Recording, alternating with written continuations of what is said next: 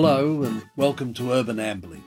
Mercator here. For this episode, we'll keep on exploring the statues, the wonderful statues on the Lands Department in Bridge Street. And the one in particular today will be found just near the corner of Loftus and Bent Streets in Sydney. And it's in fact on the Bent Street facade. The statue is that of Allan Cunningham. And we see from the few matters I'll sketch for you today this same theme we've seen before of people leading quite extraordinary lives in a very short span. Cunningham's first 19 or 20 years weren't particularly notable. He was born in Wimbledon, a name, a suburb of London known to us all, on the 13th of July 1791. His father was also an Allan, who happened to be the head gardener at the Wimbledon Park House. He was a Scotsman from Renfrewshire in Scotland, and he'd married an English lady, Sarah. Now, Wimbledon Park House was in fact the manor house for the estates in that area. The houses themselves have changed over the years with the ebb and flow of history at that time, and quite a few of them had been built and burnt down and rebuilt. But that doesn't particularly concern us. The interesting thing is that of the original manor land, some 42 acres of land came into the hands of the organisation by the wonderful name of the All England Lawn Tennis and Croquet Club. And that, of course, is the club that to this day runs the Wimbledon Championships. I was interested when I made a few inquiries to see that it has very few members. Uh, actual full members number about 360, and then there are various other associate members, including people who've won the Wimbledon Championship, which brings it up to a bit over 500 members. And it's also of more than passing interest to note that some of the surrounding lands, which the wonderful lawn tennis and croquet club of all England occupies, were landscaped by that very distinguished English landscape architect, Capability Brown. The Wimbledon Club didn't exist at the time our Allan Cunningham was born, and indeed it wasn't founded until, until the 23rd of July 1868. And at the time it was originally founded, it was just a croquet club because apparently at that time, in the uh, 1860, croquet was all the rage. And just as a, a little bit of uh, trivia to be useful for saving up for trivia nights, tennis was introduced to the British Isles in about 1875 by a gentleman called Major Walter Clopton Wingfield. Great name for a prominent person, and he was both a Welsh inventor and also a British Army officer. Now, there's also another little interesting aside that the first person to win the first Wimbledon championship was a chap called Spencer Gore. And as often happens to people, they give opinions which prove in the fullness of time to be horribly wrong. And he, at the time of his victory, opined as follows Lawn tennis will never rank among our great games. Willie sure got that wrong, and it reminded me somewhat of the chap who was the head of IBM, I think in the 19, late 1940s when the first computers were being developed. Uh, he expressed the view that the world would probably not need more than about 20 computers. So uh, our mate Spencer Gore was in distinguished company.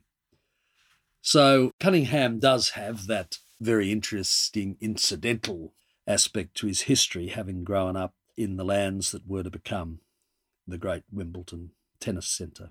Uh, he was educated at a private school in Putney in London, which was run by a chap called the Reverend John Adams, and it was called the Reverend John Adams Academy. He then decided to chance his hand in the law and went to work in a solicitor's office for a Lincoln's Inn conveyancer. Perhaps uh, he saw the light and he decided that plants were probably more for him, and he obtained a position with the then superintendent of the Kew Gardens. And being there, it brought him in touch with, among others, uh, the great Sir Joseph Banks, who, of course, had such a significant association with Australia. So, as I say, apart from the fact that he happened to come into this world near Wimbledon, there was nothing particularly dramatic about that. But what is striking and stunning is what he packed in to the next 28 years. Now, his first real job from the Kew Gardens was one that all of us would only dream of at that age. And he was sent off by Sir Joseph Banks to Brazil to collect specimens. I think any 20 year old person heading off to Brazil, heading off to Brazil would be sort of full of uh, much anticipation. In any event, he spent about two years, mainly in the jungles, which sadly were much more extensive then than they are now, and he collected a very large number of plants. Sir Joseph then, after a couple of years, suggested that it might be wise for him to go on to Sydney, and in fact gave him a letter of introduction to the then governor, uh, Lachlan Macquarie, advising that he was appointed as an official collector for Kew Gardens. And accordingly, young Allan Cunningham sailed from, would have been Rio, I suppose, Rio de Janeiro, on the 28th of September 1816. And that journey took him till the 20th of December 1816. He presented himself to Lachlan Macquarie, and as was that gentleman's wont, he was warmly received. Macquarie suggested that he might like to go on an expedition that the great Charles Sturt was shortly to lead over the Blue Mountains on the path that had recently been discovered by Blaxland and Lawson and Wentworth, and to explore the the region of the Lachlan River through to the marshes where it joins with the Murrumbidgee. Cunningham, of course, jumped at this, but while he was waiting for the expedition to start, he took some a house at Parramatta and did a lot of collecting in the, the region round there. Now, it's it's interesting that at the time he arrived in December 1816, that was the same year that Solomon Wiseman had settled at what was called in those days Lower Portland Head, but which we know as Wiseman's Ferry.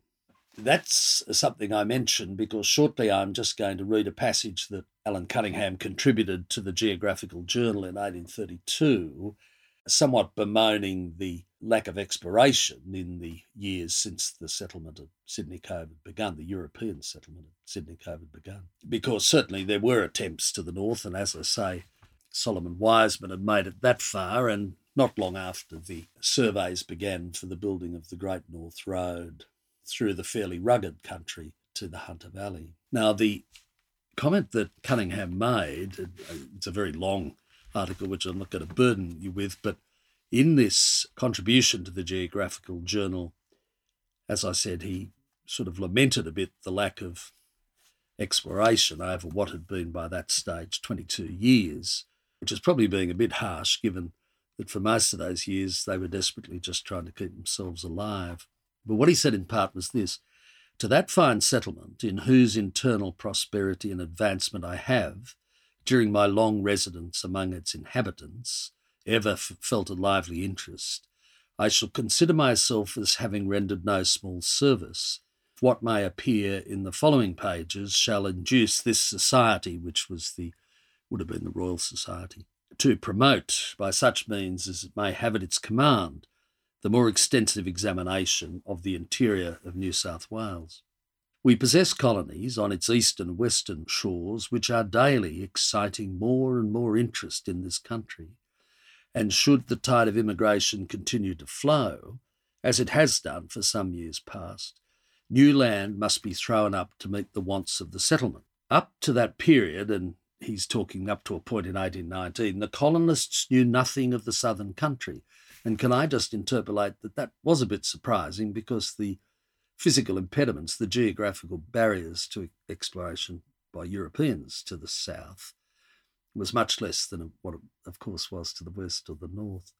He says, going on, the colonists knew nothing of the southern country beyond the cow pastures, where that extensive patch of thicket called the quite Bargo brush formed a boundary which had not been penetrated At length, about this time, both that and the Wombat Brush in Argyle, and that was a county, the county which is round the area of Goulburn, were passed, and a third river flowing inland and called by the Aborigines Morrumbidgee with an O, Morrumbidgee, was discovered. Minor excursions were immediately afterwards made by individuals into that interesting country, where many fine tracts of land were found which have since proved of great value to the grazier, although uh, I interpolate not to the Aborigines. It was not, however, until the winter of 1823 that an extensive tract of undulated country, clear of timber and watered by the Murrumbidgee, was discovered by a party conducted by a naval officer at a point nearer to its source than had before been seen. This open country, which was named upon its discovery, and I interpolate European discovery, quote, Brisbane Downs. The travellers learnt from a tribe of the natives that in the Aboriginal language it was called Moonaro, and its extent was described by the Aborigines as very considerable. So that was just an interesting observation about the settlement of the south and also giving us the names of the rivers, the origin, the Aboriginal origin of the names. Now, what he achieved, what he did, is too long to go through in detail, but just let me quickly sketch some of the things that he packs in. So he arrived, as we, he said, in December 1816. On the 4th of April 1817, he left Parramatta as a member of Oxley's expedition party to the Lachlan River. That lasted until the 29th of August 1817 when he returned to Bathurst. He could have only been back in Sydney about 11 days when Governor Macquarie indicated that he wished him to travel with Captain Philip Parker King on a survey of the northwest coast of Australia in the cutter Mermaid, M E R M A I D. Now, let me say that the Mermaid was something like only about 90 tonnes. And here they are going on a voyage of exploration round Australia, having very little idea of what conditions they would face and it in fact managed to do it about four times before it just became totally unseaworthy. So that expedition commenced on late December of 1817, and that occupied over six months, with him not returning till the 29th of July 1818. But not being a man to sit around, he, on the 19th of October 1818, set off to visit the Illawarra, an area that he was to explore on quite a number of occasions in which he had a great interest. In fact, the electorate of Cunningham, which is down in the Illawarra, commemorates his involvement with the uh, Illawarra. Well, that was October 1818, but you know, you don't want to sit round, do you? And incidentally, might I say that there's no mention of Cunningham ever having had a partnership, a marriage, no mention of any children, which I must say, given his amazing activity in these journeys is perhaps not all surprising, but there you go. So that was October 1818, as I said. But on Christmas Day, of all days, so you don't even have a day off, he left on the Mermaid on a journey this time to Tasmania. They arrived in the infant Hobart town in the 2nd of January 1819. And of course, he was out collecting specimens because what's clear about Cunningham is that he was above all else a botanist. And really, one gets the sense that the, all the expeditions weren't so much driven by the desire to find what was there, but more to see what plant specimens he could obtain. So, having had the trip to Tasmania, which you know most of us would regard as well, that's a nice holiday for the year. Not our Mr. Cunningham. On the eighth of May, he set off on another journey in the Mermaid to once again survey the northwest coast of Australia. Now, the first few times I think they went to the west, round through the Bight and up, getting up to the top of the Northern Territory, that area, particularly the area between the Bathurst and Melville Islands and Arnhem Land. That's where they sort of came to going either way. And on other occasions, they went up the east coast. And on this trip, they went as far as going across to Timor, and they were there on the 1st of November 1819. 12th of January 1820, they were back again from northern Australia. But, of course, never to uh, sit still. They had one attempt to leave for the north again on the 14th of June, but they struck a gale and had to return to Port Jackson, but left again on the 13th of July on the third expedition to the north. He was off again for the fourth survey expedition, again with Philip Parker King, leaving on the 26th of May 1821 to the north. And they were gone then for 11 months, returning on the 25th of April 1822. Now, after all that, you'd feel like just sitting down and having a rest and vegging, as we would say. But oh no, by August he's off again and does a short trip, his second trip to the Illawarra. And in December of that year, 1822, he began exploring the country northwest of Bathurst. There then flies on, visits again to the Illawarra, visits to Bathurst. He makes an expedition to Appin, and on the 22nd of March 1824, he headed south through cow pastures and down to the Goulburn district. There then followed some more Illawarra trips, but then by 1825 he began the exploration from the Hunter Valley, or from Bathurst initially, and later from the Hunter Valley up across the Liverpool Range to the Great Liverpool Plains. And it was really those expeditions, and the one we'll come to in a moment further north, that are the ones for which he's best remembered. By August 1826, uh, he was off to New Zealand on a vessel called the Indian, but was only away until the early part of 1827. It was in February 1827 that he set off to explore an inland route from Bathurst or the Upper Hunter through to what we'd call Queensland, but was then known as the settlement at Moreton Bay. And this was the expedition where he was the European discoverer of the very great agriculture district of the Darling Downs. Now, on that journey, he didn't find a way because Toowoomba, which is the main city of the Darling Downs, the eastern edge, sits right on the top of the Great Dividing Range. And I must say, the views uh, as you drive along that part of the range are just stunning. But on that expedition, he didn't have the time the capacity, the, the patience of his people travelling with him, he couldn't find the way down to the coast, which he was eager to do. But in 1828, he went by ship up to the Moreton Bay settlement and moved from there to discover what is now named in his honour as, as Cunningham's Gap. Now, the road to Toowoomba's now been vastly improved to freeway uh, standard, uh, which is good in one respect and not in another, you lose the sense of the past. And I, I must say, I don't precisely know whether it's exactly through the past, but it's probably pretty close. Now, in 1830, in May 1830, he left Sydney for Norfolk Island and also a smaller island, which I hadn't heard of before, Phillip Island, which is nearby. And he was there from May to September of 1830. Now, in 1831, he decided to go back to England, take all his specimens to uh, England to catalogue it all and to write it up. And he left Sydney on board a vessel called the Forth and returned to Kew Gardens. And he remained there for some five years. And of course, in that period that he contributed that article to the Journal of Discovery, which I read that small part from, but it's a very comprehensive account of his journeys. But like a lot of these things from that time, they're written in the most excruciating detail. He then decided to return and he left England in October 1836 on a vessel called the Norfolk. And he'd been given a job as the superintendent of the Botanic Gardens. And he was, in fact, taking over from his brother, who for a period had had the same job. So 1837, and can I just say here, he's packed all of that into those 21 years.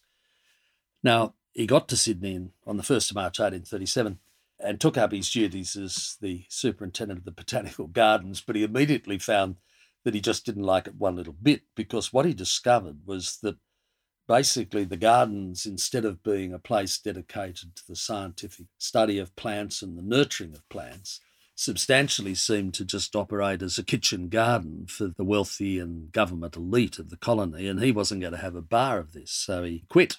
He said, That's it. And I think it was Governor Gibbs in those days tried to persuade him to stay, but Cunningham was in high dudgeon and he said to the governor he'd stay, but his fee would be £450 or something like that a year, which, which was just off the planet. And the governor said, Well, look, there's no way we can afford that. So he quit in April after only two months and he went back to New Zealand to carry out further expeditions and plant gathering. But sadly, by this time his health was deteriorating and he reached a point that he decided to return to Sydney, and he did so on the 13th of October, but he was a, he was a very sick man. Happily, he was accorded both dignity and mercy by the government, and he was given a small house to live in in the gardens, even though he'd stormed off in high dudgeon. They gave him a house, which was good and proper. And that's where he died on the 27th of June, 1839. So, as I said, that's a very brief and a very incomplete account of what this man did in the space of the 28 years from the time he left Rio to the time he died in the gardens which, given current uh, methods of travel, would be astonishing. But in the means of travel then available, it's just it's just striking. And his his death was caused by what in those days was called consumption, which we know as tuberculosis. But as I said in the heading, uh, he scored a statue, which was no mean honour in the Lands Department, putting him into a place of public exposure in a wonderful setting, but his followers and the people who admired him were still very active. For in 1844, an obelisk was erected to his memory in the Botanical Gardens. Now it's still there. It can be found just a little to the east of the where the kiosk and the restaurant is, and it's in a little pond, and you can't miss it really if you're looking there. And it's got a plaque which will tell you you're in the right spot.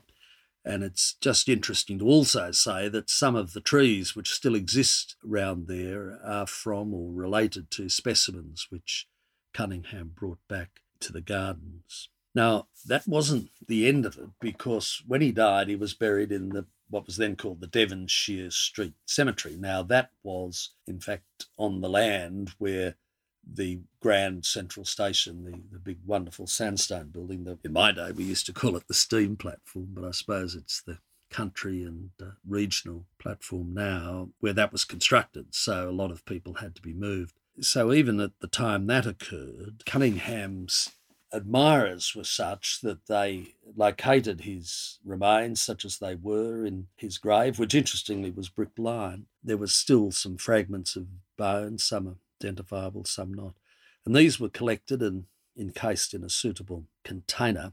And a hole was cut into this obelisk in the upper part above the plinth, in the base of the actual top of the obelisk. A hole was cut, and that container was secured in there, and a marble plaque uh, is over the top, and that is there and still visible, paying memory and tribute to Cunningham. So that really is quite extraordinary and an extraordinary compliment and tribute to any person that you're still remembered all those years, 60 or so years after you've died. And people take a sufficient interest to go to the trouble of putting what remains of your body into such a notable memorial. So that's it. Once again, an interesting sketch of a very interesting person. Stay well, stay happy, and I do hope you have time to do a little of ambling. Until next time. Cheerio.